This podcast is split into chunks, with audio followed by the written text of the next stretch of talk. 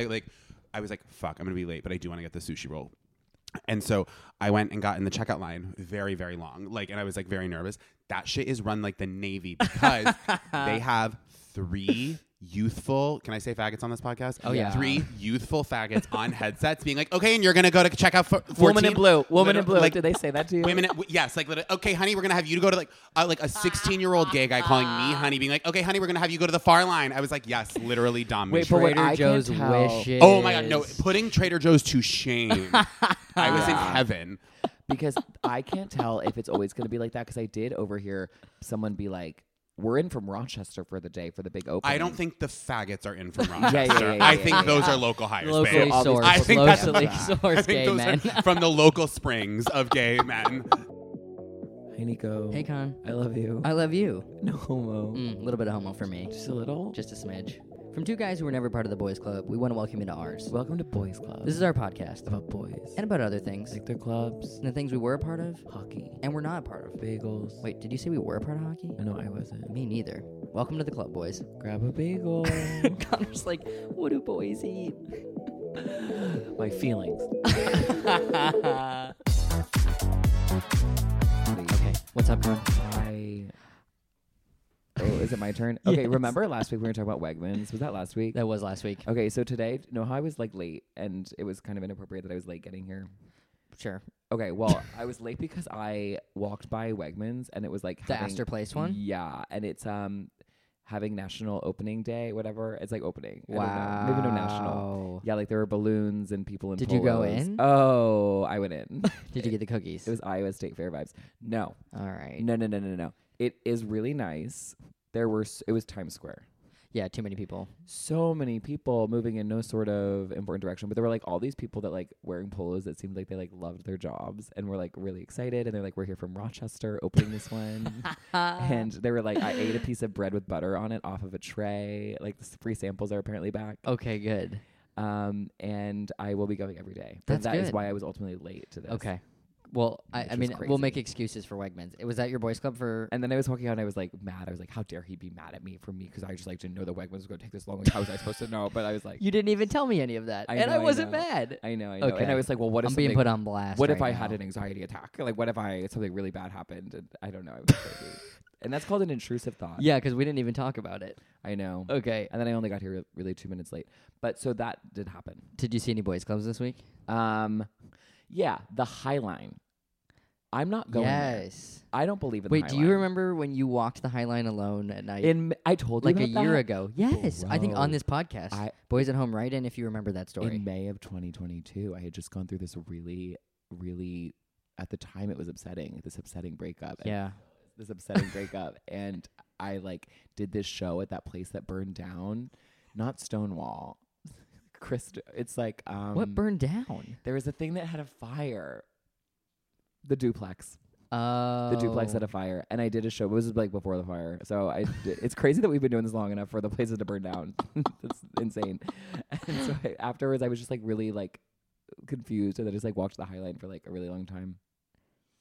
So if you if you're feeling sad, uh, It's a good place to walk. But is that is that you are now in that boys' club or you've No, I don't like the Highline. The Highline to me, it's You've like been- you live in you've House cried, you Kitchen. said no. Yeah. and you think that's like a cool place to take your mom and you visit here. It is like a place that you only take your mom when she's visiting. The Yeah. first time she visits. like you take Chelsea her to the Market. We're Highline. not going to Chelsea Market. We're not going to the High Line. Although I do like the Taylor Swift song where she says, Heartbeat on the High Line, na na na na lifetime. It is cool that Cardigan. it that I I totally I randomly know so much about the Highline. I told you this before, I think. No. When I worked as a paralegal back in the day, it was my first job out of college. Horrible job. Never never do We it. have if both you're been thinking alive about it, for so don't long. do it.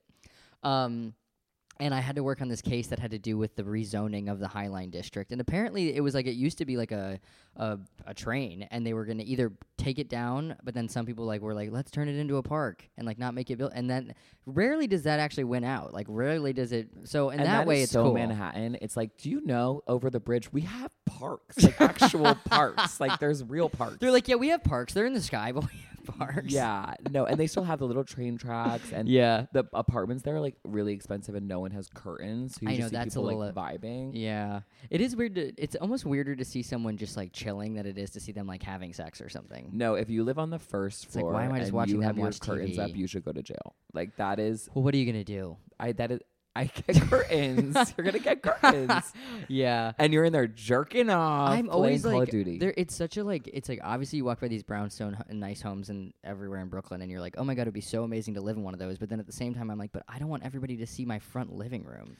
Yes. Well, you would have to like have a really intense security system and curtains. Yeah. And yeah, I think that too. I think there's something really romantic, especially in the fall, about like when you like, oh, this brings me back to the perfect and beautiful world. Mm-hmm. Like when you walk by and you kind of see like families having dinner and there's like chandeliers and the TV is on and you're like, oh, that's like when I was like, we didn't have chandeliers, but like when I was a kid and we like had dinner. As the end of the story, yeah, it's really beautiful. it is beautiful. Yeah. What boys clubs did you see? Okay, so my voice cover this week is people who are on the ball of queer news. So when people are coming out, people are announcing relationships, people who are like the first to know. I'm talking about Jesse Ballard. You're I'm talking talk- about Pop Crave. I'm talking about the people who are like are like contributing to Pop Crave and Dumois and like those types of things, but specifically They with want queer needs news. to shorten up what they're. I can't click through. It's all of that. long. Yeah, I It's know. too I've, ne- I've long. never it's be- I've never gotten into it because of how long those things are. But anyway, uh, they're doing very detailed journalism over there. But I bring it up because as we may maybe know, Sophia Bush and Ashlyn Harris, former US women's soccer player, are Who I dating Googled, now. By the way, Okay, so Ashlyn Harris was a women's soccer player on the US women's national team. Her ex-wife was also on the US women's national team and it's a fresh. they ex. won yeah uh, yeah they were married it was a huge like gay wedding for especially in like women's soccer and it was like uh they both won w- olympic and gold medals and like the world cup you know like very successful people both couple people in the couple did. yes they were on the same team at the Oh, same time in Main like main in like dynasty era like carly lloyd era Your, Megan um, rapino Alex Morgan. Yes, who I like- really liked because I always liked a hot girl. of course. Well, we gotta have one hot girl, of course.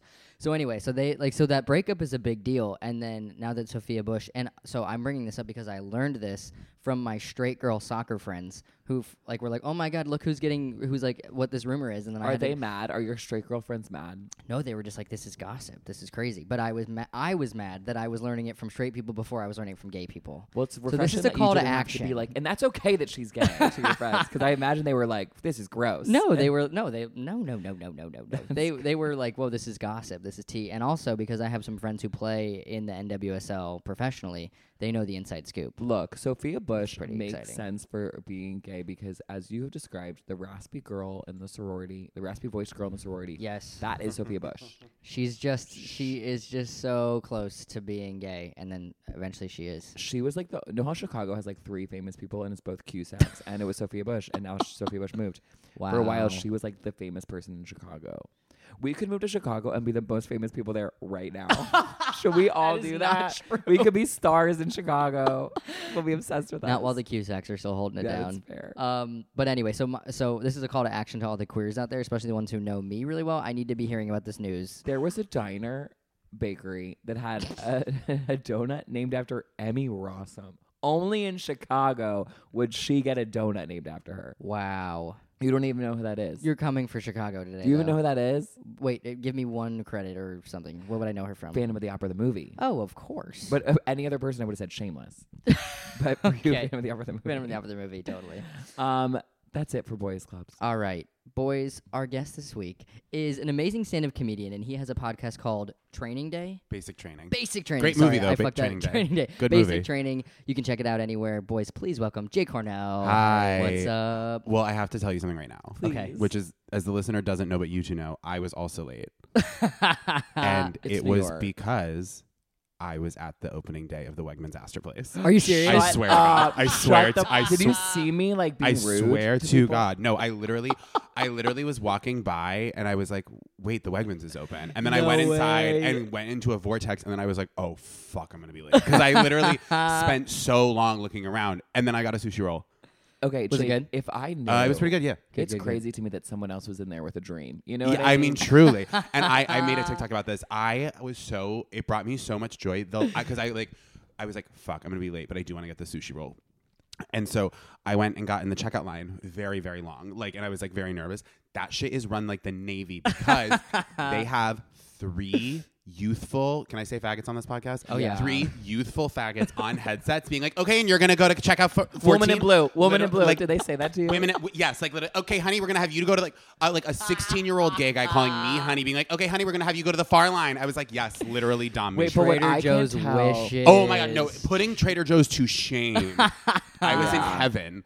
because I can't tell if it's always going to be like that. Because I did overhear someone be like, "We're in from Rochester for the day for the big open." I don't think the faggots are in from yeah, Rochester. yeah, yeah, I yeah, think yeah. those are local hires, Locally babe. all these sourced, I think that's locally I sourced think gay those men. are from the local springs of gay men. They Okay. sourced that water. Jake, when can I go there ever that will not have anyone else there? They close at ten. I asked, like, when will it You- be empty? It'll never Um, be empty. t- the next time there is a pandemic, Yeah. and they stay open.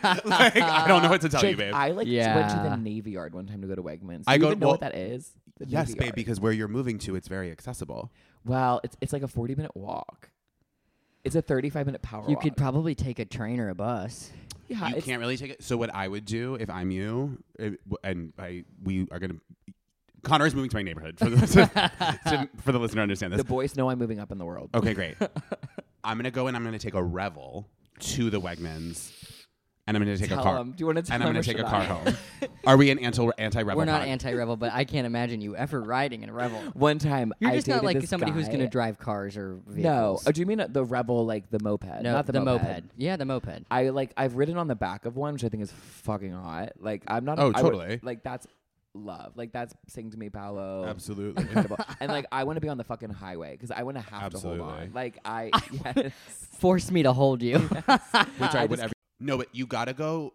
The Wegmans is amazing, and you just need to budget in an Uber home. yeah. Wait, but here's the thing. Do you think I literally took a bus? I couldn't even tell you what bus it was away from that Wegmans. Like just away. Like I just took it away. And you just got in and said, I got to get out of here. just like in a Take me in different any direction. until I was like kind of near an L, and then got off and took. The L. But do you? I don't think I can justify ever going back to that Wegmans now that we do have Astor Place. But I do think that I would need to go to a time where no one else is there Wait, I'm confused though. Why would you go to the Astor Place one over the Navy Yard one?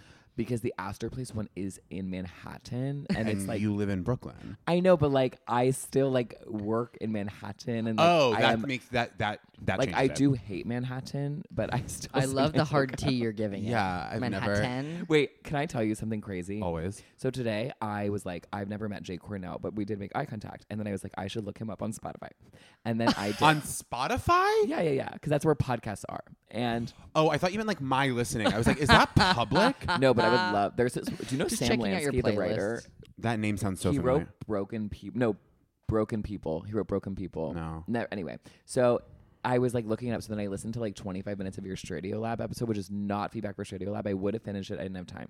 and you told a story that shook me in my core. Which where You were story? in Greece, the musical, and then you were recast. I talked about that on Stradio Uh, Lab. yeah, and I was like, how do you not talk I about it have every day? no memory of that. It was really jarring. yeah, that was. There's even it gets even more traumatic. That story. Do you want to hear like what fully happened? Yeah. Wait. uh, So t- tell. tell I'll I'll start at the Nico, beginning who's for never Nico. listened to Stradio Wait, yeah. Lab. That's not true. Wait, I want to hear the story though. I actually was really nervous to come on this podcast because I know how much you two hate George and Sam. So it's really I'm I'm a little uncomfortable that it's coming up. Famously. I famously, I was like, "Ugh, I want to do this show, but they're so shitty to George and Sam, my friends. We're we don't like bullying them other constantly. boy boy podcasts. totally. We're threatened. yeah, we're threatened big time. So, okay. So, what happened was I went to, I was in middle school in rural Vermont, oh. and there was this gay guy who was older than me by like a few years. Who- So, when I, w- my school was seven through 12, he was in high school. His parents had a bunch of money, and like in high school, they gave him the money to start a theater company. oh God. So he had a c there was so in my hometown in rural Vermont there was a community theater run by a 16 year old faggot, Oh God. um, which in Theater camp needs a had I- rewrite. I, had I want to had- hear this story. like had I been there now I would have called the National Guard. like that is so unacceptable that that happened, but I didn't understand at the time. Like I just hit myself in the lip with this mic and I think cut my lip. Okay, cool. Um, I don't think we're old enough to run a theater program now. No, a hundred percent. So it was run with like borderline no adult oversight by by this sixteen year old gay guy and his friends. So the first m- production they did was Grease the musical. and all my friends because it was like all the like artsy kids in my school, which is like again, my class my graduating class was like 100 kids. So it's like we all kind of knew each other, right? And something that's so important to understand about me is like you think I'm annoying now. When I was like 13, it was like another level. Like I was like the most annoying person in the world. So I auditioned. I got cast as Duty, I think is his name, is one By of the T-Bird. one of the T-Birds. And I had my own song and like whatever. What was the song? Mooning. No, I think it's like cut from the movie and I think it's called Magic Changes or something. Those magic. Yeah, that's it. we 100%. go. Not to trigger you. So, well, I truly don't care.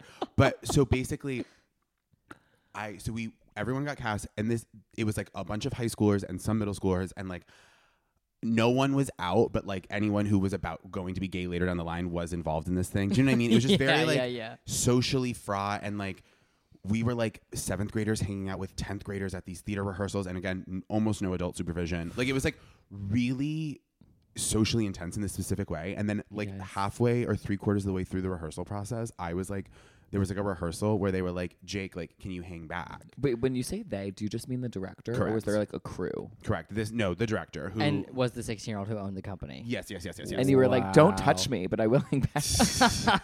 he was like, hang back. And, One-on-one. Um, he was like, we have decided to recast you as Eugene, which is like a much smaller part that has like one verse of a the song. nerd. Eugene is the nerd. Like I Whoa. like is truly barely in the show. And I was like, and then they were like, and he like cast another guy as Duty. And then like that, it just like happened. And I because was they like- were sucking dicks. What I want to know. no, what I think it your was probably, reaction? I was like devastated. Oh, that's horrible. Absolutely But devastated. in the moment, you were like, "That's fine."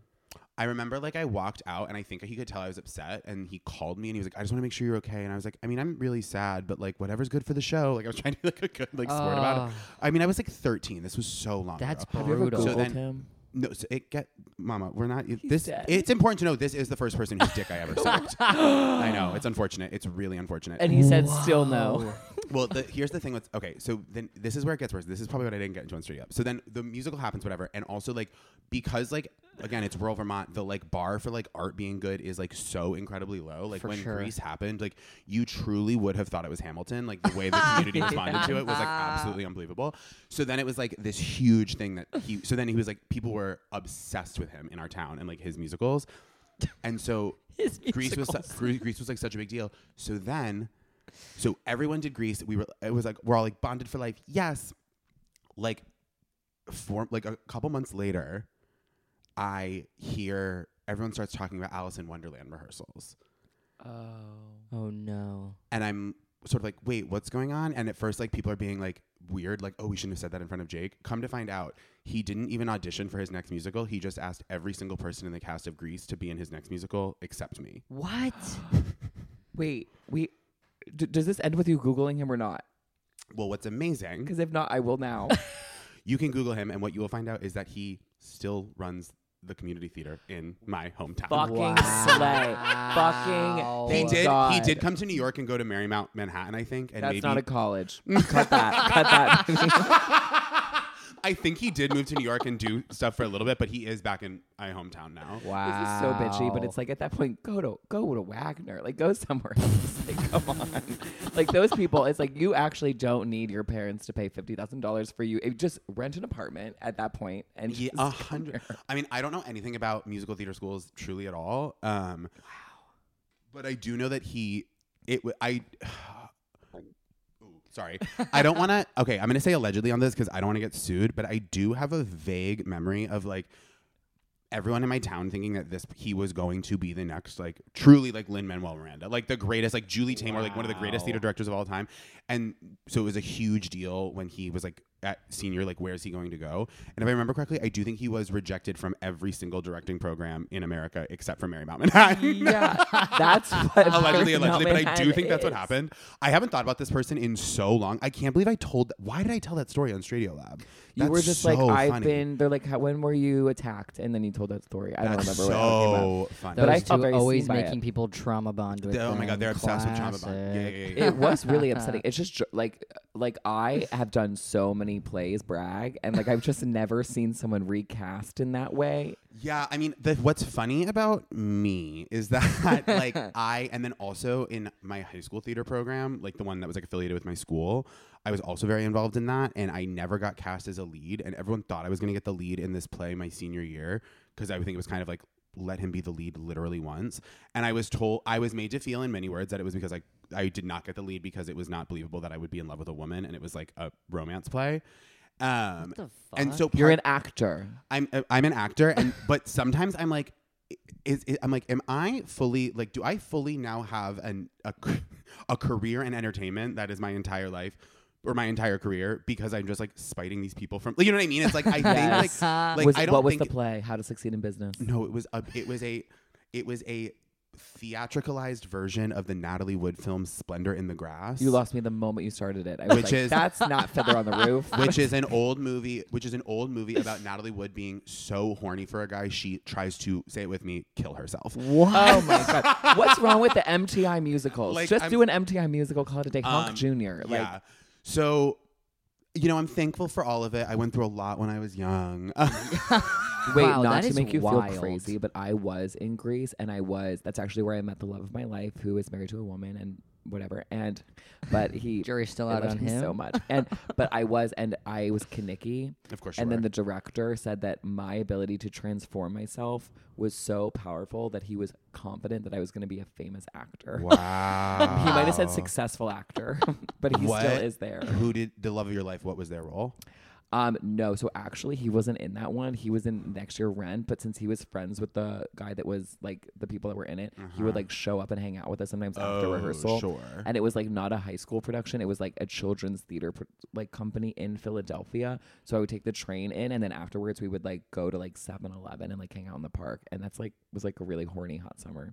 Wow. Yeah.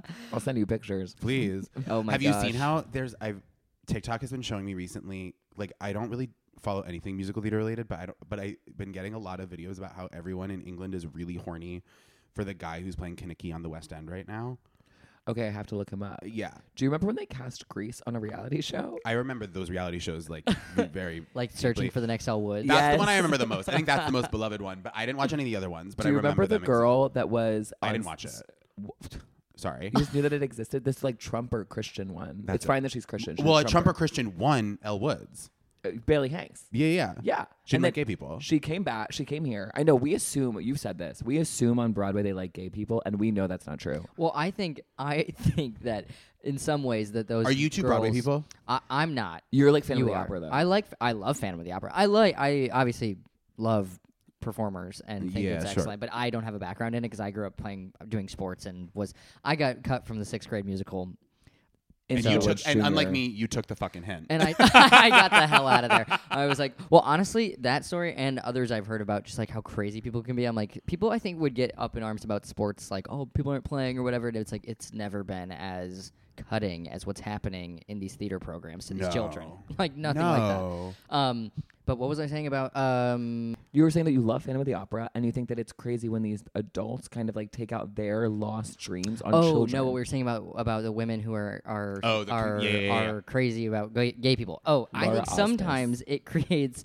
even more homophobic people because they're conflating interpersonal dynamics they had with young gay men in these theater programs with like just being like, well, I hate all of them. You know what I'm saying? kind of. Give an Like example. I'm saying that if there was like a, a if we're like Well- thinking about a stereotypical like girl boss who's like theater girl and then like a gay guy that and they're like fighting each other I was in gonna the theater say, program because the converse of this is true because I have seen misogyny out of musical theaters gays in a w- at a Herculean level. I'm Exactly. like, I'm like Planned Parenthood protesters like women more than you. I'm dead serious. like it's actually fucking crazy. I one time I like there's this one gay guy who it's funny because like I saw him for like the second time in my life at a party this weekend and I hadn't seen him in like a year and a half. But was it a house party or at it was a house club? party. It was at a house party. and You're I- like it was at a club. I met him at a birthday party like a year and a half ago, and I was like unwillingly part of a conversation about musical theater where I was mostly just like power. Wait, drink- you're describing this. like, but it was like it was like we were just standing in someone's apartment and like I was drinking a drink and people were talking about musical theater and I didn't really have much to say, and then like this guy came in and just started talking about the women in the shows like it was like this thing of like you could tell he was like kind of performing like that he's in the know about things and he was like oh her and stuff but like Yeah. he was talking about these women like they were actual scum and it really made me mad and i kind of like went off on him and like everyone was mad i ruined the vibe but i like I, but it was like i was like this is so gross like Yeah. but it's and i was like you're just mad that like and it was clearly the trauma of like oh you're mad that you didn't get to be a part of this thing in the way that women get to be a part of it because you're an Mhm. effeminate gay man Yeah. and you're taking that trauma out on women and i think that like then those men the, i think that those women who have been treated like shit by misogynistic gay men in musical theater then go on to hate gay men and Yes. it is like i am like i do think broadway should maybe actually be only straight plays like i don't think there should be musicals allowed i do think it breeds a Well, toxicity I that's saw- really scary Have you Ah. seen Come From Away? I wasn't into that. okay so that one is sort of crazy to me because like i saw the poster and everyone was like come from away come from away and then i was like what's it about and someone was like 9-11 i was like i don't need to see a musical about 9-11 It is about 9 11. And it's like kind of, it's also like, uh, my understanding of it is it's like it doesn't take place at the towers. It's just kind of like that's the context of what's happening. It's like, did it even need to be about 9 11?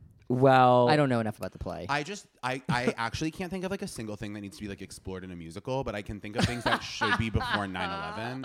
Even- Yeah. Like I've seen my sister was here this past weekend and I took her to see Six, the musical. my mom loves that Which one. I've now seen three times, which is not normal for me. But the first time was for free, and then me and my friend who saw it for free were like, "Oh, our other friend would love this for his as a birthday present." So we got it for him as a birthday present. Uh-huh. And then my sister came to visit, and she was like, "I want to see a Broadway show," and I was like, "Well, Six is only ninety minutes long, and I know I like it, and I know she'll like it, so we're just gonna go see this again." But it's like, it is like a pop concert performance about like Henry VIII's wives, and it's like very funny. And I'm like, this is what a musical should be. Like when someone's Yeah. like, we're doing a musical, like. I'm like the second they make a musical about like the Sackler family, like I swear to fucking god, I'm chaining myself to the door of the theater. Like we're not doing. it. Wait, well, did you see Princess oh Diana? the my musical? God. see that n- no and the fact that like this is what I'm saying. Like something about musical theater, like breeds a level of immorality that is like so fucked up. Like the, apparently, like apparently, the Princess Diana musical was like, um, was like bad. And I think it was the New York Post. Their headline in their review was, "The Princess Diana musical is a wreck." Oh, Oh my Wow. Somebody was pleased with themselves for that headline. I'm like, the girl died. yeah, like, we Yeah. need to have some some grace for this. Oh my god. Also, like all the good songs have been written already, and You like, think? Yes, like we are, and like you, none of these musicals have good songs at all. well, it feels like any of the new ones they're making are kind of weird, and any of the and then they're just trying to do a lot of like revitalizing old things. Yeah. Or trying to take like big pieces of like to in- me it's IP. also like to me i think it's also just i don't like that kind of because people will be like the music in this is so gorgeous and i listen and i'm often like yes for a musical yeah like, yeah do you know what i mean it's like like i'm like oh that, that song is sad like or like that song about like someone losing their lover is better like the new Sufjan album is a better version of that though. Do you know what I mean? Like Yeah, something yeah, that is like more, like an yes. art- like a musical artist. yeah the is- cow is white as milk. The cape that's not catchy. That's it's also just like I don't know, there's a level it's just not I just don't think it's for me. I just don't think it's for me. And I maybe feel that's like- what the guy in when I was a teenager sensed and he was like, We're gonna demote you because you're not in it. I just my parents are coming this weekend, and they I think we might go see Moulin Rouge, but I honestly would rather show them Fort Greene Park. Is that crazy? well, so Moulin so actually I will I will renege one thing, which is I think Moulin Rouge is I'm very pro jukebox musicals. my Is that what mom loved that that is? And one Moulin Rouge is a jukebox. Smoky Joe's Cafe. I don't know what those words mean. It was in high school. I hated it. It was horrible. It was a bad experience. Oh, okay. no one got cut. It was too many people. I love a juke. Sorry. I love a jukebox musical because it goes back to what we we're saying. It's like their song, their real songs that were made for to be Yes. good, not to be in a musical, and Yeah. then you made a musical around it. Wait, Like, moving out Billy Joel. yeah, I mean, I, I don't like Billy. Like that's not for me, but like I would respect it more. Or like like the I saw the Cruel Intentions musical because my friend was in Oh, it, my and it was like a '90s jukebox musical. Oh, Heaven. that's fun. Absolute. That heaven. is cool. Um, so what was the other jukebox musical? I Mamma just- Mia. Oh, the, no, the one. Um, It's Mamma Mia. you know, Mamma Mia is Yeah. uh, 100% correct. And then also there's that one on Broadway and Juliet. I got to see that for free too, and it's a Max Martin jukebox musical, so it's all Max Martin songs. Oh, cool. Heaven, absolute heaven, because I don't have to hear some ballad that's like, "I look out the window." I'm like, "Shut Wait, the give fuck an ex- up. wait. Max Martin wrote what did he? Hit me, baby, one more time." And what do you want from me by Adam Lambert? That I think is in the musical. I mean, it's incredible. I mean, it's Wow. but it's everything. 'cause It it's like freaking it's better also be. like in sync. It's Backstreet Boys. It's everything. Wow. Yeah, the uh, my mom loved Moulin Rouge, so I think five stars for parents. Maybe we will go. Wait, can I ask you a question? Are Always. you so you're not conflict adverse? No, I.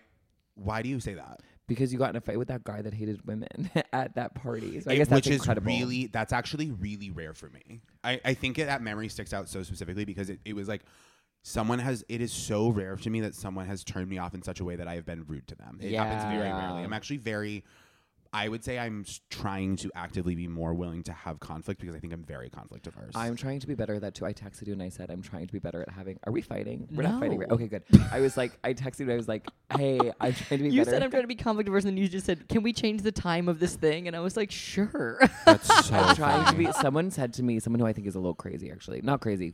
Why, whatever we're supposed to say. Someone just was a little unhinged. A little unhinged was like, you should tell your friends that you're trying to be better at having conflict. So when you are, they're not shocked. So I'm trying to like communicate to everyone, be like, I'm trying to be better at having conflict. So if I, That's such an interesting way to phrase it, though. Better at having conflict versus like better at stating what I need.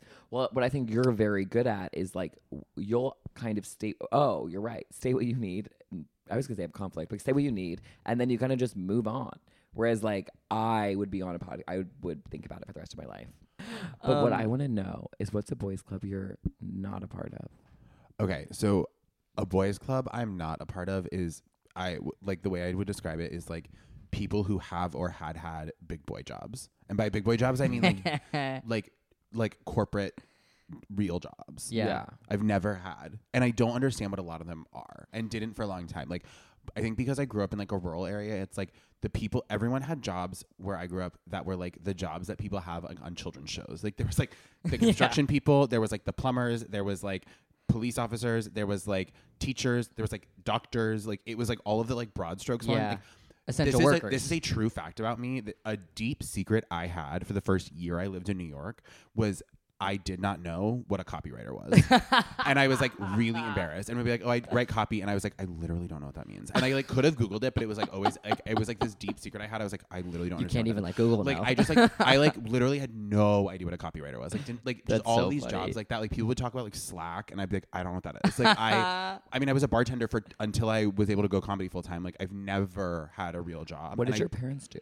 my so my mom was a secretary and then wor- like moved up within like the financial office of the company she worked at like to do like business admin she was like an administrator and then my dad's job my dad does have a weird job so my dad is a when i was little my dad worked for a cell phone company as like the technician who would go up onto the mountains and work on the towers that like send the cell phone signals um and then he transitioned into doing that but for the 911 system so my dad like operate like my dad is like the technician who like takes care of the sites on the tops of mountains to make sure that 911 calls in upstate new york and vermont are co- are like ma- like s- even if like there's a storm and like the power goes out or like cell phones go down like you can still Yeah. call 911 wow. that's like my dad's job there's no like easy descriptor of what that is Well, but that's- like that's what he does A Sounds like very hero. important work. Yeah, Jesus.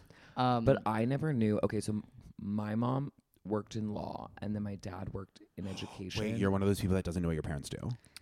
Because No, I find these people infinitely fascinating. Well, I think I know what my dad does, but my mom is more. I mean, she's a lawyer, but it's like, what does she do every day? I don't know. She answers my calls though in the middle. I of the have day. like I had like I have friends like I, I I have one friend in particular who uh, his dad worked at a bank and I'd be like, what does he do at the bank? And he was like, I literally have he no. shows idea." up. I, he's like, I don't even know his title. He's like, I just know he So works at funny. TD Bank. And I was just- like, that's wow. really crazy to me. Do you know what your parents do? Both of my doc- they're both doctors, so Okay, that's yeah. a pretty simple one. Yeah. Yeah, but I feel like I never knew. So growing up, like to your, I saw lawyers, I saw teachers, I saw, and it was everything was kind of like that. And then the jobs you described, I didn't know that people work were working in like influencer marketing or PR. Well, I That's what I'm don't think they were at the saying. time. I feel no PR's always been a Well, bar. PR personally, but well, like, I think but, it's like, just I think it's the influencer difference marketing. between living in it, well influencer marketing, but like yeah, people who are like, oh, I look at I work in marketing or I work in this, like it was just really Yeah. crazy to me. Like Yeah. people, I always think it's crazy when. How old are you two? twenty six. twenty nine, Okay, cool. which is twenty six with dyslexia. that's when so you bad. turn twenty six, in my head I was like, I can't wait to say that. it's that's so funny. But it's like I always think it's crazy when I meet people our age who have those sorts of jobs, and I'm like, it's crazy to me that you had the for- you understood that those jobs existed in college and took the classes Yeah. necessary to like do that. Like, especially like people I meet like who because I've been okay. So because I'm single, I've been on the dating apps a little bit more recently. Yeah. and like a, I'm mat- I'm like a lot of guys, gay guys in New York work in like finance, and it's like really crazy, Crazy. to me that they like Yes. did they like understood that that those were jobs when they were like 20 like if you had told me like i didn't understand what those jobs were when i was like in college so i was Oh, like for i don't sure. know what you major in business for like i understand Yeah, yeah. i understand that there's like the business sector but like i don't know what these jobs are and like had i known how the world worked now like this is like fucked up but it's like if i were to if someone were like 18 and about to go to college or like about to graduate high school and they were like i want to be a comedian i'd be like here are your two paths quite genuinely move to new york right now Yeah. and start as early as go to possible Marymount Manhattan College. Go to Marymount Manhattan College. No, To go, explain to move your New York parents what you're right doing. now as early as possible because like the earlier you start, the more time you have to like figure it out, and by like 28, you'll probably have something going on. Yeah. Or go to college and major in business or computer science, and then move to New York in four years with a six-figure job. It's gonna be a lot easier because you're gonna have money. Yeah. Like- no, Yeah, you're You're literally. describing our friend literally. at Planned Parenthood who works in research and makes a hundred I, thousand and dollars. Oh my talk God, the about people who, somebody who like- I don't know what they do. I have no idea what she does. Like, I, if you wanted to, I have no idea. back when I was at UCB, it Research. was like half the people like th- back like half the people all had like these day jobs where they're making like hundred fifty thousand dollars a year, and I was like, "What do you do?" And they're like, "Oh, I just do like computer stuff." I was like, "I was like, get fucked!" Like I I would have done that too had I known. Yeah. like it just no, I don't think that you would have, and I don't want that for you. And I no. I ultimately like I'm happy with my life choices, but it's just like it's I did not understand. Yeah. I just didn't understand. No, I didn't either. I had no sense of like what, like even when, I, but I, like I said earlier, I was a paralegal out of school because I was an English major and I was like, I want to move to New York. I want to pursue, pursue comedy and I don't know how to. So Yeah. I'm just going to move to New York any means possible. And it was the only job I was really qualified for that would like get me, hit me back with like my, when I applied. So that's how I ended up doing that. But I had no idea. Like people were applying to all kinds of positions and I was like, when do you learn about this? A hundred percent. And I also didn't understand the under. I also genuinely did not understand the concept of like, um, growing within a like growing within a field. Like because Yeah. in my mind, jobs were like police officer, lawyer. Like to me, your job was like a static thing. So I didn't Yeah. understand. I genuinely didn't under, not understand that the the the the what am I trying to say the the system in America is to go to college, get an entry level position, and then work it up. So now, like, I'm 30, and like a lot of my friends from college are now starting to get to the place where they're making like you know 150,000 to- dollars a year, 125,000 dollars a year, Yeah. because they started out when we were in college, like when I was when we got out of college, and like we were all making the same amount of money because Mm-hmm. like I was bartending and they were doing an entry level position.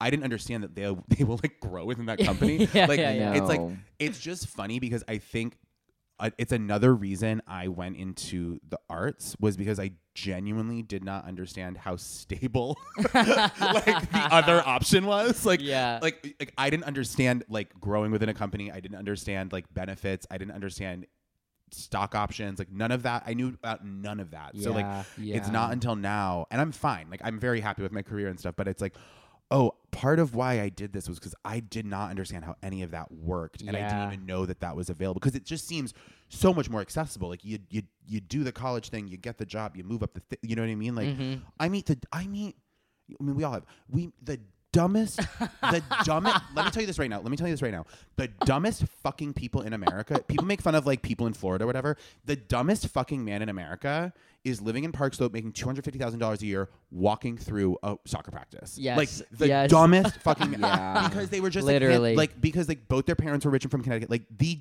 dumbest people in america are rich in brooklyn Mm-hmm. I would truly. argue Hell's Kitchen. I can't go there. I'm not going. I don't there. even. I Sorry. disagree. I not think. going. I think the like. Yeah, the generational wealth that I see, especially coaching down there and just being down there, we're gobsmacked.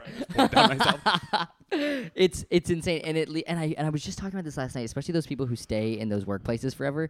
They're just they go from growing up that way to going to an elite academic institution for Yeah. college to going into these jobs and never leaving them and only being around those types of people in these hierarchies and this little insular world and they just and that's exactly why they walk through soccer practices because they're not paying attention to fucking anybody except for yeah themselves. it's really crazy so it's just i, I feel like that whole world is so foreign to and me. I think they just atrophy. I think they get dumber and dumber the longer they stay. Yeah. Like it's just like you're just in the same cycle of shit and you're just like maybe you're really good at understanding stock options, but that's Yeah.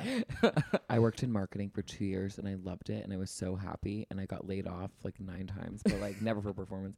But like I It's important to say. was so happy that like I would have died at that job. I would have been. I was like, I'm. What did gonna- you love about it? Um, I loved my team. The hustle I and loved bustle. The hustle and the bustle. I loved my hot boss named Katie who asked me if I was into older men, and I loved. And now she's sober and got a Peloton. Was she the one that said stop working? no, that was Tammy. Oh, Tammy, who always has sunglasses, never on her eyes, always on her head. And she, well, she's the one who made me realize I don't have anxiety. She has something medicatable. I'm just anxious. Different things. A hundred But percent. sure. I like loved it, and I That's think like that when you meet someone who actually has ADHD, and I'm like, oh, everyone else is just no, normal. totally. I think that about sadness. N- uh, uh, if you're sad, I think it's amazing. You'll be like, I'm so sad, and then you'll look around and be like.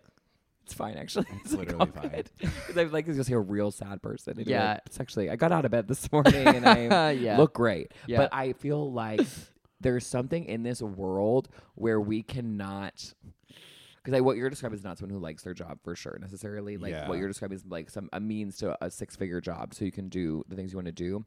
But I think that in this world, it w- if you it can become gold handcuffs if you have a job that'd be hard to leave. Like Yeah. where you're like, oh, but it's a really good deal, like whatever. It's like Oh, you gotta- 100%. You need to be able to ready to walk off site any fucking day because someone who maybe knows someone at Sony maybe texted you in, like accidentally. Like it's you gotta be ready to go. yeah. yeah no 100% it is it's not i'm not necess- i'm it, i'm not speaking about it in a way of saying like i wish i had done that or i'm Yes. envious of it it's more just like really remarkable i'm constantly uh, like flabbergasted at how completely unaware of it i was Yeah. and how much everyone else apparently knew and it does feel like an access thing like Yeah. where if you you can only s- envision a life for yourself that you see we talk about queer representation but like let's talk about Financial. financial That's no, but banker that's Oh. representation literally it. Yeah. That's literally it. Like when I was growing up, I thought the only way you could get rich was to be become a famous actor or which is the one I went for or become a doctor and I was like I'm not doing organic chemistry so I guess I have to become an actor. Yeah. Like I genuinely like I think I think I went after these like insane career goals because I did not understand this whole tier in the middle that Yeah. was available. Like I genuinely think that. yeah. do you think trumpers we don't talk about trumpers a lot on this but like we really don't so i feel weird even bringing it up but like do you think trumper this kind of fucked up whatever um they look at him and they're like this is a rich man how'd he get this we love him we believe in him it's like well he's in this thing called real estate development and i don't know what that is but it's Yeah, something you could no, a hundred- research Yeah. Yeah. Yeah. I mean, that I they think it's like see- idolizing a businessman is a, like the entrepreneur thing. Like Yeah. it's a, it's a it's a similar thing for sure. yeah. And it's like it's even with like within like the it, within like the comedy community, like the people who like came up in the media space, like new to like you know what I mean, like and Mm-hmm. have like these like writer jobs, not like not like TV writer jobs that you get, but like the more like came up in like the world of like they went to these colleges that then led to like working at Jezebel or Goth, you know what I Yeah. mean, like that world to me Yes. that was also completely foreign to me. Yeah. It's just funny, like the w- if you depending on where you grow up and like also where you go to college, like the you see these paths, and then if Yeah. you don't see those paths, you don't know about them until you're kind of beyond them. Like it's too late to be on them. And you're like, oh, I guess I could have done that, but I had no idea that that was an option. Do you know Yeah. what I mean? No, I feel that all the Does this, time. am I making sense? oh, You are. absolutely. No, you I feel didn't live in that- Chicago, did you? I've never been to Chicago. But Don't even I, go. Okay, I hear really good things. It's fine. Well, we'll get donuts named after us apparently, but um, Also, wait, just on that, Emmy Rossum is famously gluten free, so that's funny. Yeah, that's fucked up. That's fucked up. Hopefully, it's a gluten-free donut. Um, but uh, yes, I I was saying this the other day about the about comedy stuff as well. Like, I also feel like as I've met more comedians who come from all kinds of different backgrounds, and those who like yeah found their way into certain jobs right out of school, or like knew how to Yeah. get like a writer's assistant job, or like even Had came here over no the summers. idea. I had no idea that that was an option. Okay, what is a boys' club that you are a part of? The one that came to mind, I was like, I- I think is like the New York restaurant industry because I worked in it for so long, and it's a Yeah. big part of my life. Which ones did you work? I worked. My first job in New York was at Maialino, which is a Danny Meyer restaurant in Gramercy that I think is reopening, but has been closed since the pandemic. And then I worked, and then I opened the Knickerbocker Hotel in Times Square. Whoa, I have a shirt from there. Why? you guys are Do I have a shirt crossing from there? paths I have a left shirt and that right. just says Knickerbocker. Well, that's it's like the most common word in New York City. mad. And then that's what the, the New York Knicks are, the New York Knickerbockers. It's like a it's like a New York Uh, it's either a nice New York thing or a shitty street in Bushwick. Yeah, exactly. so, and then I worked at Rosemary's, and then I worked at a bunch of places in the East Village throughout, like these two wine bars in the East Village through the pandemic, and then that was the last like full time restaurant job I had. Damn. I've never worked in. I worked at a restaurant in Philadelphia. I never worked at a restaurant in New York. I think that that would It's be like I feel like it's a it's uh, Intense. people don't understand how hard it is to get those jobs too. Like aren't they Yeah. pretty like it's pretty competitive Um, here. It depends. Well, it's like it's funny because like okay, my foot just got caught. It's funny because restaurant restaurants are funny because they will be really really competitive and be like it's really hard to get a job there, but then also like if you catch them on the right day and they're desperate, they'll literally hire you off the street. Do you know what I mean? It's like yeah, yeah, yeah. because you just need the bodies. that feels so 42nd Street the musical the way you said it. You're like, all right, I'll do it. Yeah. someone, cause someone fell and broke Sure, her ankle. mister. It's, you know, it's truly like that though. So Sure, I'll put on I'll put on an apron right now. but it's like all of the, the that first that first job in like that first job in New York, Myelino, we were all super super close because it was such a bad job that everyone the staff really bonded. Yeah. So those are. st- I'm ten years later. I'm still very close friends with them. Nine and a half years later, I'm still very close friends with all of those people. And they've all, most of them were restaurant career people. Like that's what they wanted to do. So Oh, now they all wow. like are GMs of restaurants or like run bars or like are beverage directors at Damn. places. And then my roommate is a chef who owned a restaurant and now works and now works at a few other restaurants. And like his husband also is like in the restaurant world, like the restaurant. You live media with a world. gay couple. I live with a gay married couple and their Wait, dog. I pictured a straight couple. What does that say about me? I'm Wow. sorry. No, it's okay. You said Um, married. I heard cis. Yeah. cis het couple. No, no, no. They are gay and they have a dog. Um, so I just live with, a, and then like, um, I worked in restaurants a long time, so I also just know a lot of people, and then a lot of the stuff I like, a lot of the stuff when I was doing videos on the internet more like regularly was restaurant stuff. So then that brought in a lot of like, and then I had a podcast about restaurants for like two years or like a year and a half, and so like it's just that that's always been like my second life has been like restaurants and stuff. Talk Yeah. to me about the restaurants, Coke, nightlife, that energy. Do you know what I mean? yeah absolutely. That's big, right? I never worked at places where people were doing coke while they were working. I do think I know that those restaurants exist. That was never my the thing was for me when I was working in it was like so when I moved to New York, I had been a bartender all of college from sophomore through senior year and I loved it. And so when I moved to New York, I was like I have it made because I would be happy being a bartender the rest of my life and I want to be like a comedian and actor. So like there's no failing. And then like after working in New York restaurants for like two months, I was like, I can't do this. Like like I can't do this forever. Like I realized how like I was like, oh like you can't be like you can't be work like physically you can only bartend for so long. Like, Yeah. It, it just physically is exhausting. You know what I Yeah. mean? And like I'm sure mentally, like your brain is on, on, on, on. yeah, on. and also like real. It was it actually really dovetails into what we were talking about earlier, where it's like also realizing how other jobs like your income grows and your Mm-hmm. stock options grow and your Totally. retirement grows so that when you're old you don't have to work as much and I, and like that's not how bartending works bartending doesn't Yeah. grow within the company you know what i mean so i was Yeah. like oh like as i was learning how that stuff worked i was like oh fuck this job is not sustainable i guess now i have to become a big successful famous comedian actor. you know what i mean but it's like yeah. and so th- I always worked in places. I was very conscious of working in places that didn't suck all my energy out, so that I had stuff left to give to my actual dreams and career. So like Myelino, like I- w- was the worst place to work in the world, and they would make us work like 65, 70 hours a week, and like oh it was my awful. God. So I left there. And then the Knickerbocker was like fine for a while, then sucked, so I left. And then I stayed at Rosemary's forever because that was the perfect level of Where like- is that? it's in the West Village on um, 10th and Greenwich. Cool. Um, and that was like a very well-oiled, chill restaurant. Like no one's doing coke there. It's like a, it's like an easy Italian restaurant, and like I liked that because I could leave and I wasn't like, I wasn't like wrung dry of my life force. You know what I Yeah. mean? Yes. But I have friends who work in those places, and like I think it's a fun era to have. I don't think it's healthy to do for a long time. I mean, obviously, coke is not healthy to do like all the time, but I think, and I also think that that era.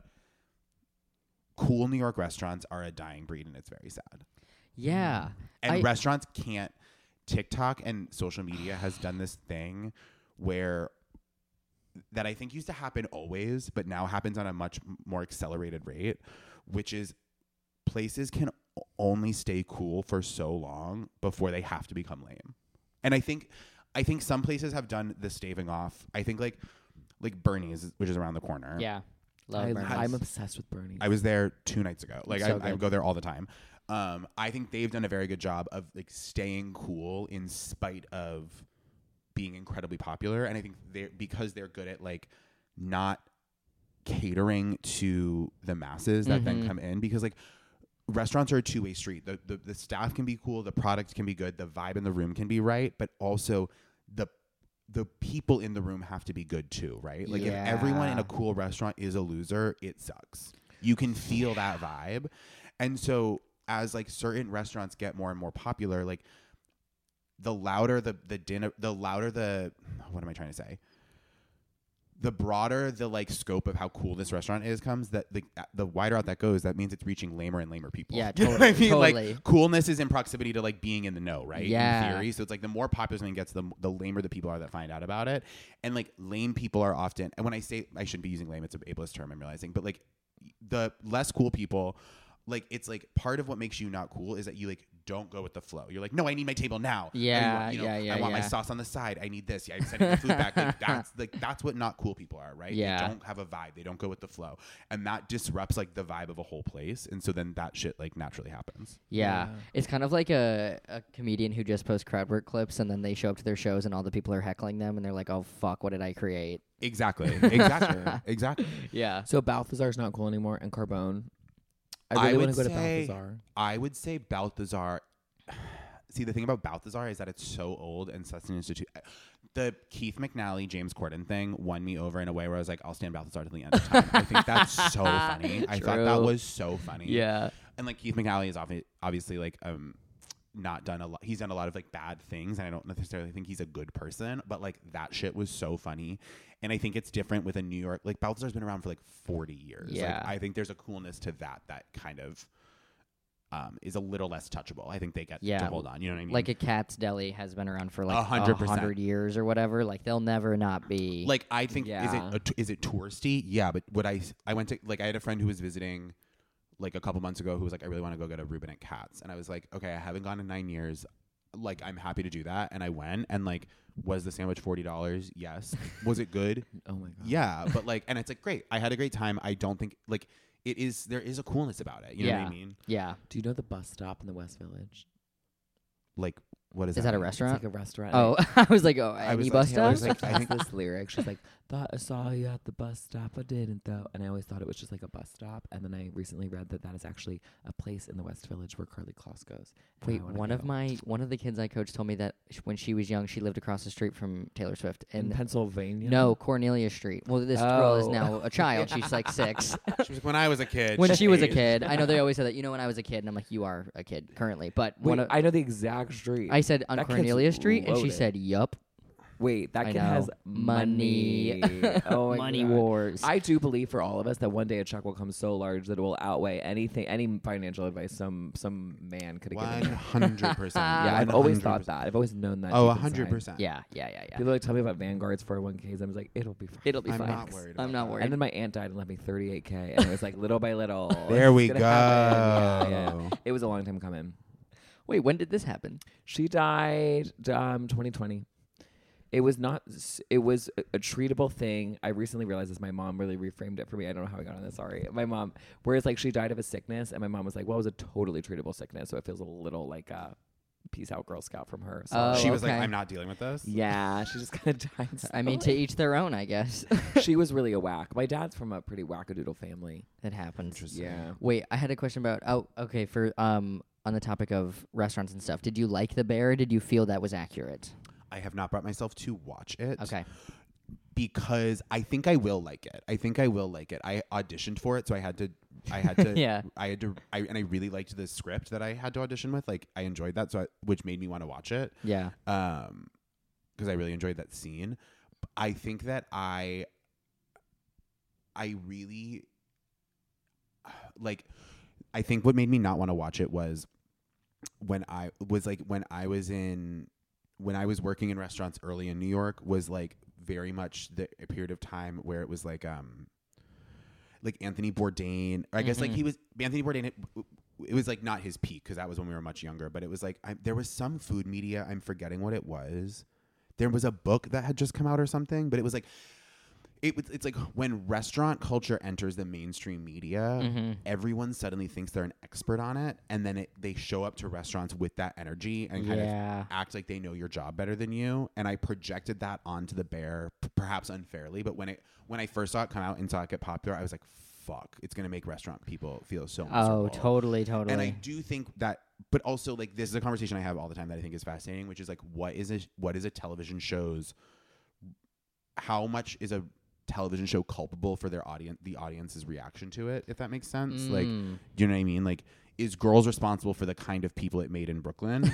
is Sex and the City ki- responsible for the kind of girls it brought to the West Village? Like, do you know what I Yeah. mean? Like, yeah. it's like yes and no. Do you know what I mean? Yeah, because it's like if they missed the satire of these characters, It is like the true. This is the thing. Is like the danger of satire is that when satire gets popular, most people don't realize it's satire and they they, Totally. they view it as aspirational. Yeah, yeah. I do sometimes think that satire is ultimately bad for society. I know. I I, That's I such a saw take a on the TikTok of uh, Lena Dunham talking about girls after the fact, and somebody's basically speaking to that point of like, yeah, you know, these are these characters are like insufferable and not likable, and she was like, well, yeah, that's what I was writing. I was writing about the people I know in a way that was supposed to be satirical about and poking at these girls' identities in that way. I've had conversations with people who- my age who have said that they kind of went through an identity crisis in their late twenties when they realized that. Wow.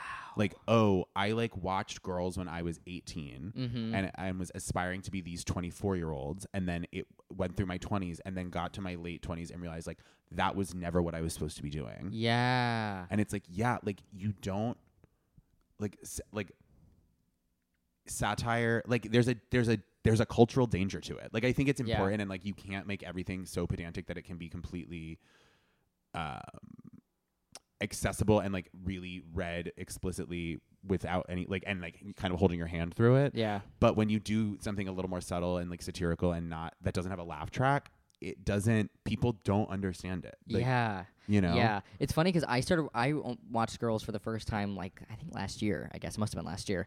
So I was you know 25 and was like watching this for the first time and was like, oh, like these I'm un- I'm uncomfortable and anxious watching this because like this is people my age being stupid. Yes, And it's hundred making percent. me anxious and whatever. But we were talking to, I think maybe Moss Pericone was talking to us about how he watched it as a kid, as a teenager. And Yeah. it was like, same thing, was like, I can't wait to move there. I can't wait to do this Exactly. life.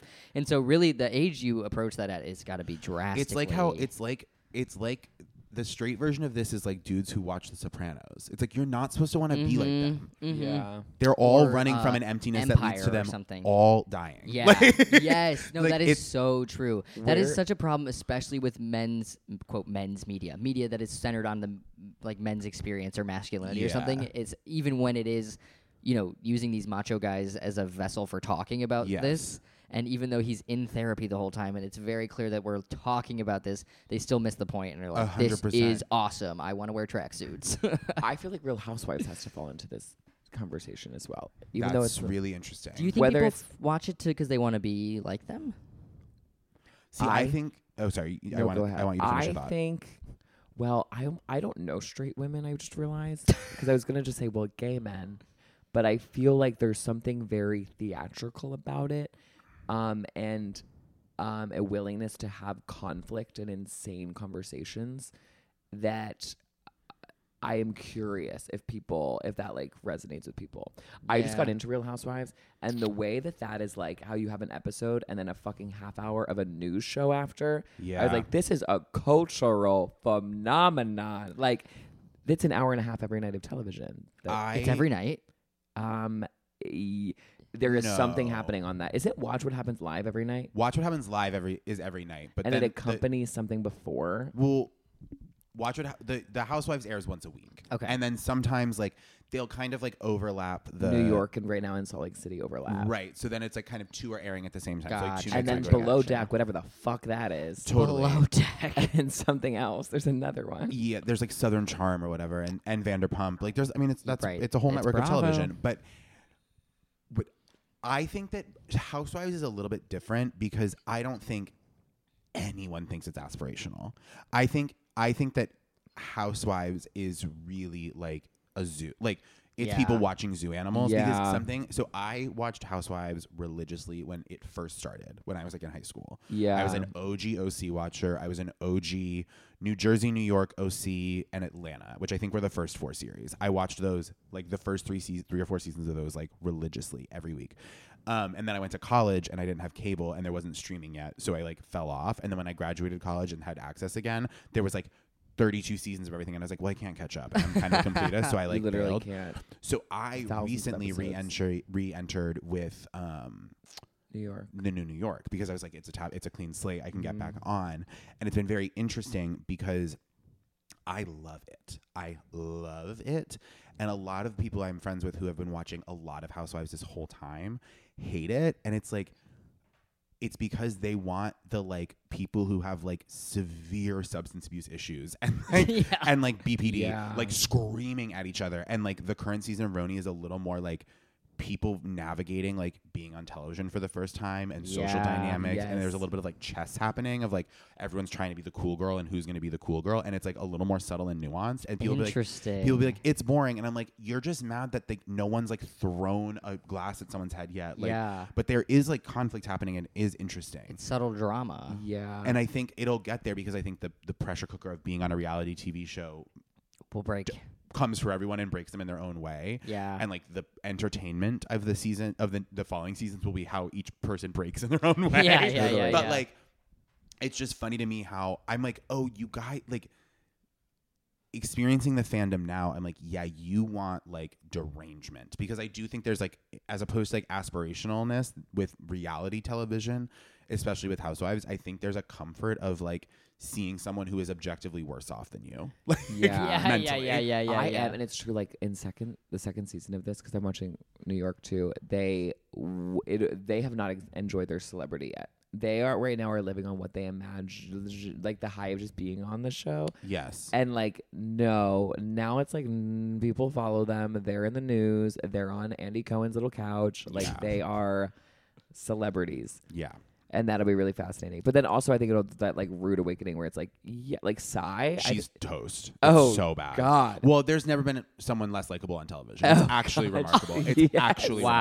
remarkable. It's actually. Mar- I mean, like it was funny because me and my roommate were watching the finale, and I turned to him at one point, and I was like, "I'm screaming at the television like my stepdad yells at the Patriots." Like I was like, Yes. I was like literally yelling at the television. I was like so hype about That it is because so funny. she makes me so. She's mad. really I need to bad. watch. She makes me so. It- that's a nice one to watch because it's like one season. okay, I'll, I'll, the new New York one. Yeah, I'll get it's into 14 that. episodes. Oh, great. Bing bang bong. And it's like I don't know why he's going to Vietnam, but I think just like go, like just go and then come She back. I was just don't being care. So nasty about that, and Yeah. so like I was like, you are being like rude, disrespectful, annoying, and racist all at the same time. Yeah. and I'm like, this is Almost like a her- impressive. I was like, this is a her like her performance on Roni is like a Herculean feat in being unlikable on television. like, Yeah. it's like amazing to me, and like it. I also did feel a little bit bad because like, I mean. No, actually, I don't feel that bad because it's like she says some really horrific shit and behaves really abysmally.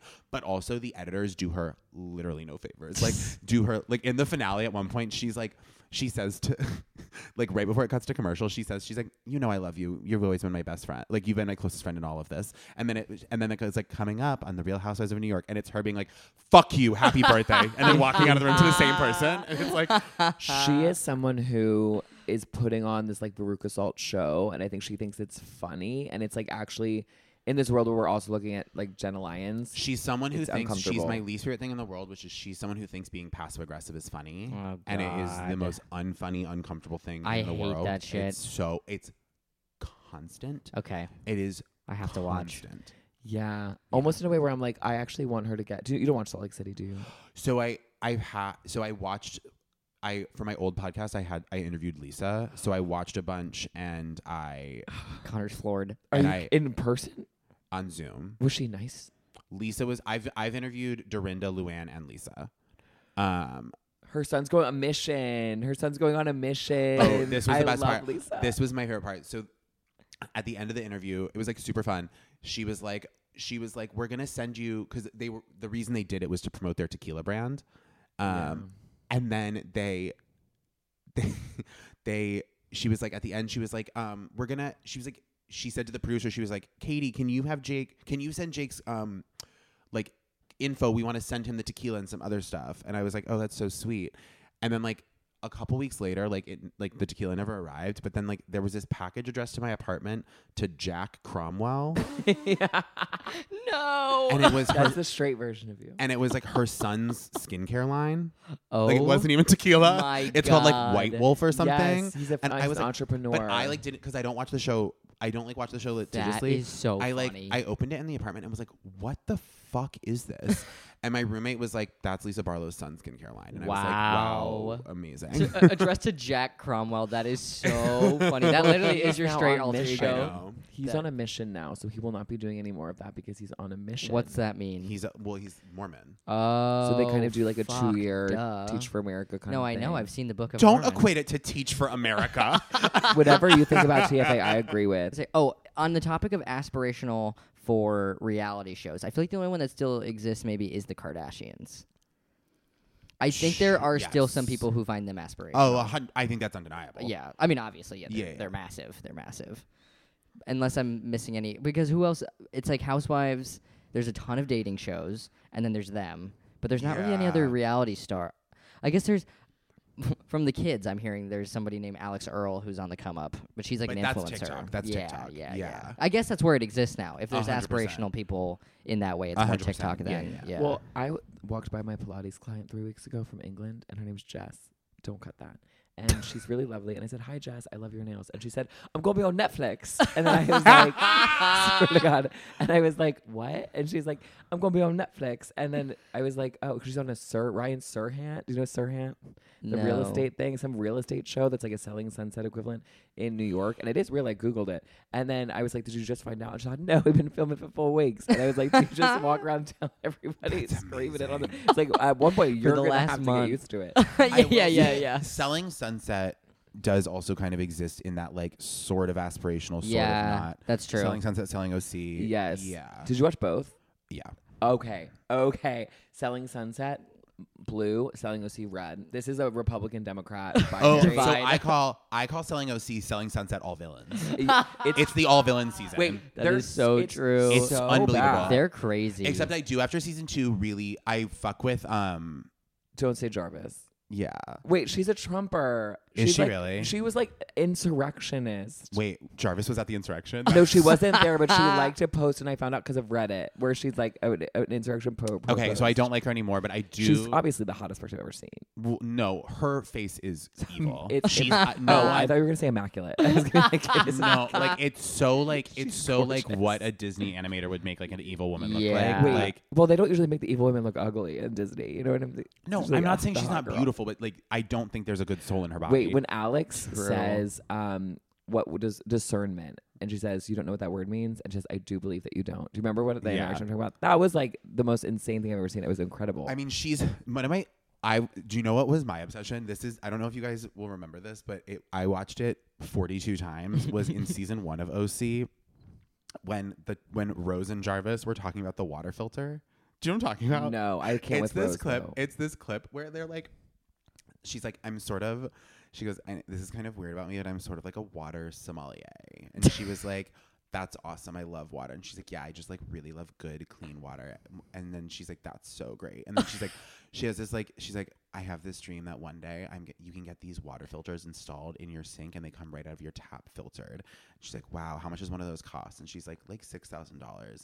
And then Rose goes, okay and like looks out like looks out into like the sunset and that's like the whole scene it's like the crazy i was like i was watching it with my ex when we were still together and i was like rewind it and then he we played again i was like rewind it again like i made him watch it like five times I'm stuck on water sommelier. That's a no, I hilarious mean everything title. about it. I was like, I was like, is this a sketch? Like it was the best.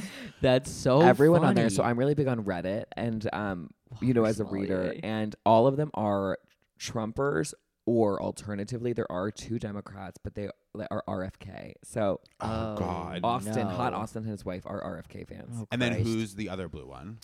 Brandy. Um, Polly, who's who's the main Alex? Who's like really evil? um, Alex. Okay, and she is freshly evil, Alex, because she wasn't last season. Last season she was Chriselle vibes, and then this No, season I she's like, don't. Don't you dare compare the two of them. Chriselle vibes, Chriselle the vibes. show wanted to be. She's like so That is how I feel about selling Sunset. It's like even when they're bad, you're like, but they are friends with Chriselle. They have at least one queer friend, so they're like maybe fine. I really selling sunset brings me like a lot of joy. Like, Totally. brings me a lot of joy. I I- love Emma. Do you watch all? That's crazy.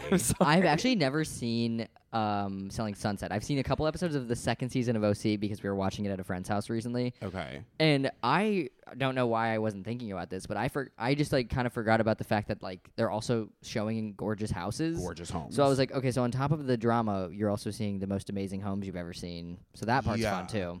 But I need to watch Sunset because I haven't watched it, and I I feel out sunset of the is loop on it. sunset is amazing. Sunset has some That's what like, I've heard. really amazing. I don't feel that because I love Mary, and I don't feel that Chriselle is stirring. I don't like stirred pots. I just want to watch people live their lives. so did you not enjoy Christine? Um, here's what I'm gonna say to you. I did I, in the way that she knew what she was doing, and that I don't think she was generally vapid, and that it felt fun from her.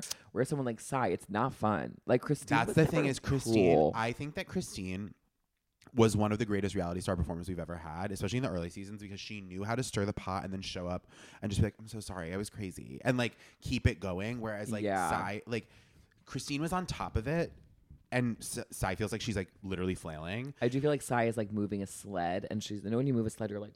Down. yeah. and it's When they like- don't know how to drop it, you're like, you are not equipped for this. Like A you think you are. hundred Like percent. you are flailing and making it worse. Yeah. Yeah. And also when it's like, oh, you're you're not you like Sai will be talking about things. Sai will be f- arguing about something in a way where you can tell she thinks the audience is going to agree with her Yeah. and it's like Mm. no you're wrong Yeah. and it's weird to watch whereas like when Christine does it it's like you can see how she's playing the game to like make drama but it's not like it's not like who's right or wrong if that makes sense you know what I Can mean you tell me? And this is kind of a boring question, but whatever. Can you tell me what should I feel about Aaron on Roni? It's really complicated. It's a really complicated question because obviously everyone's immediately like, well, she was also a Trumper, but she has she has denounced it, but she was fully a Trumper both term, both elections. What? Yeah, well, she's like a Zionist Israel, like is we're like just like so far from being Trumpers. Yeah. Like we're just really far from. so she, but she has since denounced it. She's like, I was duped. I don't support him anymore. Like that's what Okay. she said. Okay. It's like publicly. no, Well- not for me, Ted Cruz. it's gonna be well, Ted Cruz. I, and here's the thing. Here's the thing. It's like some. It's like does that like is that like a huge knock on someone's character? Yes. Do I think it's important that we like allow people to change? Yes. Yeah, or like for what are we sure. gonna do as a society? No, Yes. literally, So it's literally. like there's that. I really liked her in the first half of the season, and Yeah. especially because like I thought every like when she like welcomed everyone into her gorgeous Hamptons home, and everyone was like nothing but rude about her about it the Yeah. entire time, and I was like, "Well, I don't see us at your fucking house." Do you know what I mean? Like, Yeah. Uba, Sai, and Bryn were all just like so bitchy about her house, and I was like, I was like very team Aaron in those moments.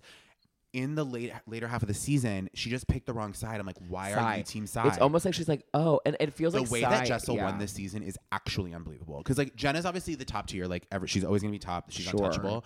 But the way that like Jessel just stuck to her guns and actually was her own person the entire time. Because Yeah. Bryn, the thing about Bryn is that she literally has an allegiance to no one. Like she has talked about every single person on the show behind their back and started a fight with every single person on the show because She like wears is that hat she wears? I can't say anything about it because it's religious or something.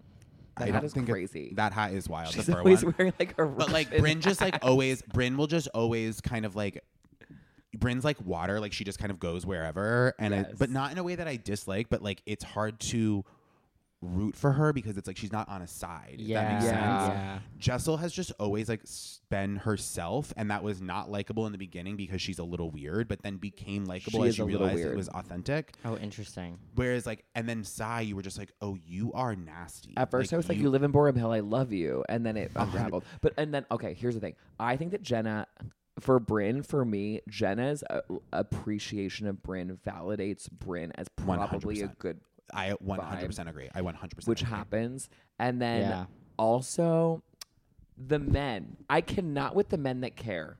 Why do these husbands get involved? I never need to hear from Sai's husband again. I low key s- Pavitt says some shit that annoys me, but I do stand Pavitt making a TikTok explaining the whole Vi- Vietnam flight. I thought that was very funny. I think he's also so just like disinterested. He's like, oh, my wife's doing a project. That's fine. A hundred percent. I just think Yeah. he's like, whatever. Like, The men that are like, and I love Seth Marks, whatever, but like the men that are like, oh, I'm gonna get involved. Uh, I guess it's the only time where I'm like, men should let their wives do whatever. They- like, I just feel like men should like stay in their lanes and like yeah, not get. I involved don't in need this. them on. I don't need any of them. Do you know who I need on the show more though? Is Beckett, Jenna's son. Jenna's son is amazing Yeah, in the Beckett. finale. What a classic rich boy name. It's also just like he has this scene in the like I don't want to label it, he's like a teen so I don't want to like speak to anything to his sexuality or anything but I will just say like there's an iconic scene with him and Jenna getting ready for an event where she's like where there's like a 14 year old boy and he pu- she pulls out a, a garment and goes what do you think of this and he goes what am I looking at like this 14 year old boy what am I looking? what am I looking at That's It's so good. amazing. I was She like- is so I sweet love- on that, and like the rawness and the vulnerability, and she'll be like, "I really like my son, which is nice because like my mom always hated me," and she says it. in this way that's, Whoa. like really a story and like beautiful. yeah and you're I like, mean "That's so her deep." childhood sounds so brutal yeah. Damn. yeah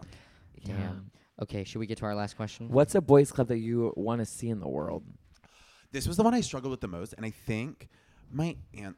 Okay, here's my thing: is this would be very good for me. Is I need there to be a. I want a boys' club for boys in Brooklyn who are um, quitting cigarettes yes.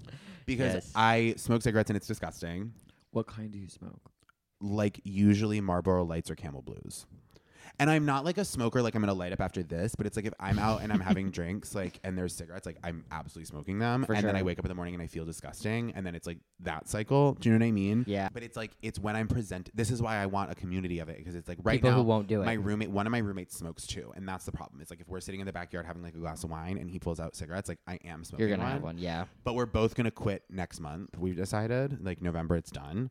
But I want there to be a whole community of people who are also quitting, also because that would mean that everyone at the bar would have Nicorette gum, and then that would also be really helpful. Uh, and that would be better Yeah. than cigarettes. Yeah, it is so hard when it's something. I think that's probably one of the hardest things about smoking is that it's so communal that like people are. You're always gonna be around it at a time where you're like, all right, like yeah, like why don't I have one? And it's like I'm already drinking whatever. A hundred percent. And it's also like I don't think I had really ever encountered like chemical addiction before because Mm-hmm. I was like a very I probably smoked my first cigarette at some point in college and then would smoke them very occasionally throughout whenever.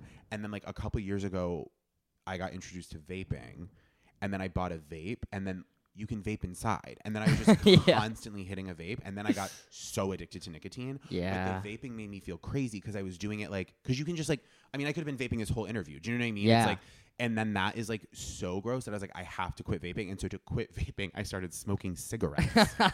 I know it's crazy that that's literally the trajectory so many people went so on. many people are so many people now are addicted to cigarettes because they vaped. Yeah. And now because it's, so like, much vaping is so much more insidious for that reason Right. of it being And so maybe, casual. Maybe in the long term it'll also be, be a good thing because now it is like I'm addicted to nicotine in a way where I can't smoke cigarettes. Like now if like I'm out and there's cigarettes, I'll smoke six, which is gross. Do you know what I mean? Yeah. Whereas like it used to be like maybe I'd smoke one or two a month. in Yeah. which- and like that's very Gwyneth Paltrow and I kind of think that's healthy for you probably. but like smoking like six in a night is objectively really bad for you. Yeah. And so I just want it to be done. And I that, and I want a community of people who are quitting. Yeah. It's yeah. hard to quit anything. It's hard to make change. Like sometimes I think you just need to up and move, but I don't feel like that's an option here. Well, also, it's like cigarettes are everywhere, and they're cheaper everywhere else o- other than New York. So it's like I don't know that moving would help. Yeah. Like I got sober when I was 22, brag, and I feel like I got sober because I moved towns. Oh wow! By towns I mean North Carolina to Chicago. I was like, yeah, and there's something about Chicago where it's like, okay, I don't drink here anymore. Interesting. You got sober after living in North Carolina. Yeah, I could not get sober there, but it was a mess. I had kept trying. I to. mean, kept college is relapsing. impossible to get sober. Yeah. It's Were you like in that, college when you got sober, or no, when you left college? Mm, my the last time I slipped or whatever was in college, senior year of college, May or March. I'm not really sure. But it's like so. So, you started trying to get sober very young. Yes, I was very bad, very fast. It was very bad, very early. It's not bad. Just No, it was. Like, well, it your was relationship bad. to alcohol was bad. Oh, yeah. you weren't bad. Well, I feel like I was lucky in that I had very big um, red flag moments, whereas I think people can be like kind of problematic relationship with alcohol for years. A and hundred it's just, percent. like, I was fine. at, like, I don't want to say this in a way that sounds rude, but no, a, no. a green flag to me is when someone had severe addiction very young. I usually like those people. yeah, People who were severe. like people who were like I had a severe alcohol problem when I was 15. I'm like I like you. yeah, yeah. Like, Like, I I, stopped like, I drinking. always You've like seen those jobs. people. yeah. I like stopped drinking. Late. I mean, I- I stopped drinking liquor. I was like only beer, but then I would drink like 16 beers and then black out from beer, which I think is impressive almost. Absolutely. Yeah, but it was like early. It was like I was in the hospital. I was like, in, I was arrested. It was like getting kicked out of college. It was like all these things that made it get looked at, which was like kind of 100%. lucky. What What were the ages? Um, I started drinking when I was like 16, and I And you were out by Tried- 22. yes, And when was the first time you tried to stop? 19. Wow. It's so Yeah, impressive, sort though. of- there's an honestly, there's an efficiency to it. Like, Yeah, to be getting it quite out. honest, yeah. it's kind of what I'm saying about it's kind of what I'm saying about smoking, where it's like perhaps it's better that I'm getting really addicted right now and then quitting than if I were to casually smoke for 30 years. Yeah. Oh, yes. Do you know what I mean? Yeah. Something should be like uh, when something is a big problem, you have to like, okay, I hate that this is gonna be on morning pages. Literally hate this is gonna be on morning pages. It's okay. There's something about morning pages which I don't do, but like I don't know if you do morning pages. No. I'm not doing that. But when I was doing them, there is something about writing down your issue that's like, oh, I have an issue. Like, yeah. 100%. maybe you should write it down how it. It makes you is feel. crazy how much like Yeah. naming the f- like that's such a cliche thing, but like quote naming the feeling like helps so much because I, you you say these things these like therapy speak things and you're like yeah yeah yeah and then you do it and then you're like oh fuck I really genuinely didn't know that that's what I was feeling until I wrote it Yeah. down No, and it it's so feels so, true. stupid and, And it's so, like, crazy that you don't have to smoke. Just like I don't have to go to Soul Cycle three times a day, but I think that I do to s- find stillness in this chaotic world. Do you go to Soul Cycle three times a day? Like so, I went twice yesterday, and I felt really. It did not help me. I felt anxious, but I Yeah. go because sometimes it's like I can't imagine. I don't want to work right now, and I can't imagine being frozen or still. And it's the only thing that makes me. But there are people that are just like totally chill. There are people that are just like making a roast, like looking at artwork. Like ch- I've never been that, and I would love to be that. But it's like That's so funny. getting sober isn't going to make me calm. But yeah, 100%. yeah I forget what the point of that was. Well, oh, wait on your on your sobriety journey, I was gonna say that like it, it has always been so impressive to me, like how like at such a young age, and also like you have to give yourself some cut some slack because like I can't do. I can't imagine getting sober in college. Like what an Are you sober? environment? No, but uh, w- that is an environment that is just like I carried him home from the bar the other day. Hell Fucking yeah. pissed himself. you pissed yourself? oh I got no not in a, I don't the I- most have I ever unbelievable pissed part of that myself? was carried. It's like, I didn't care. yeah you didn't carry me. Um, I'm trying to think if I've ever pissed. I don't think I have. I've thrown up before. Yeah, similarly. I've I don't ever think I've pissed ever pissed myself. myself. Well, that at was a bar. issues that I would never throw up. I would never throw up. So like I would, it would just. I think throwing up is good. Throwing Yeah. up, it's like your body telling you to Boot stop. and rally. Mm-hmm. My body was like, it's it's like we'll take it. We'll fucking take it. Those Irish bones of yours, they were like, we can, we've taken worse. Yeah. Mm. Absolutely. Absolutely. Ugh. all right. Well, before we uh, before we wrap up, Jake, is there anything you want to plug? Any you want to plug your socials or anything coming up? Yeah, you can follow me on Instagram or TikTok at Jake W Cornell. You can listen to my podcast, Basic Training. Um, my show Gorge Night is coming back in the new year, Yay. Um, so check that out. And I think that's it. Awesome. And uh, don't look up Jack Cromwell. He does not exist. No, he does not. awesome. Um, all right, we'll get out of here on a smooch. One, two, three. What's up, boys at home? Thank you so much for listening to our podcast, Boys Club. Connor, where can they find you on Instagram? At Connor Janda, C O N O R Janda is panda with a J. And you can follow me at Nico Carney, N I C O C A R N E Y. You can follow us both at Boys Club Comedy on Instagram. Uh, and we have a live show. Our live show is at Club Coming, typically on the last Friday of the month, and it is always the two of us and some of our favorite funny people, and we'd love to see you there. Yeah, often people from the podcast, so come check those out. Uh, if you live in New York, we'd love to see you there. Bye, boys. Bye, boys.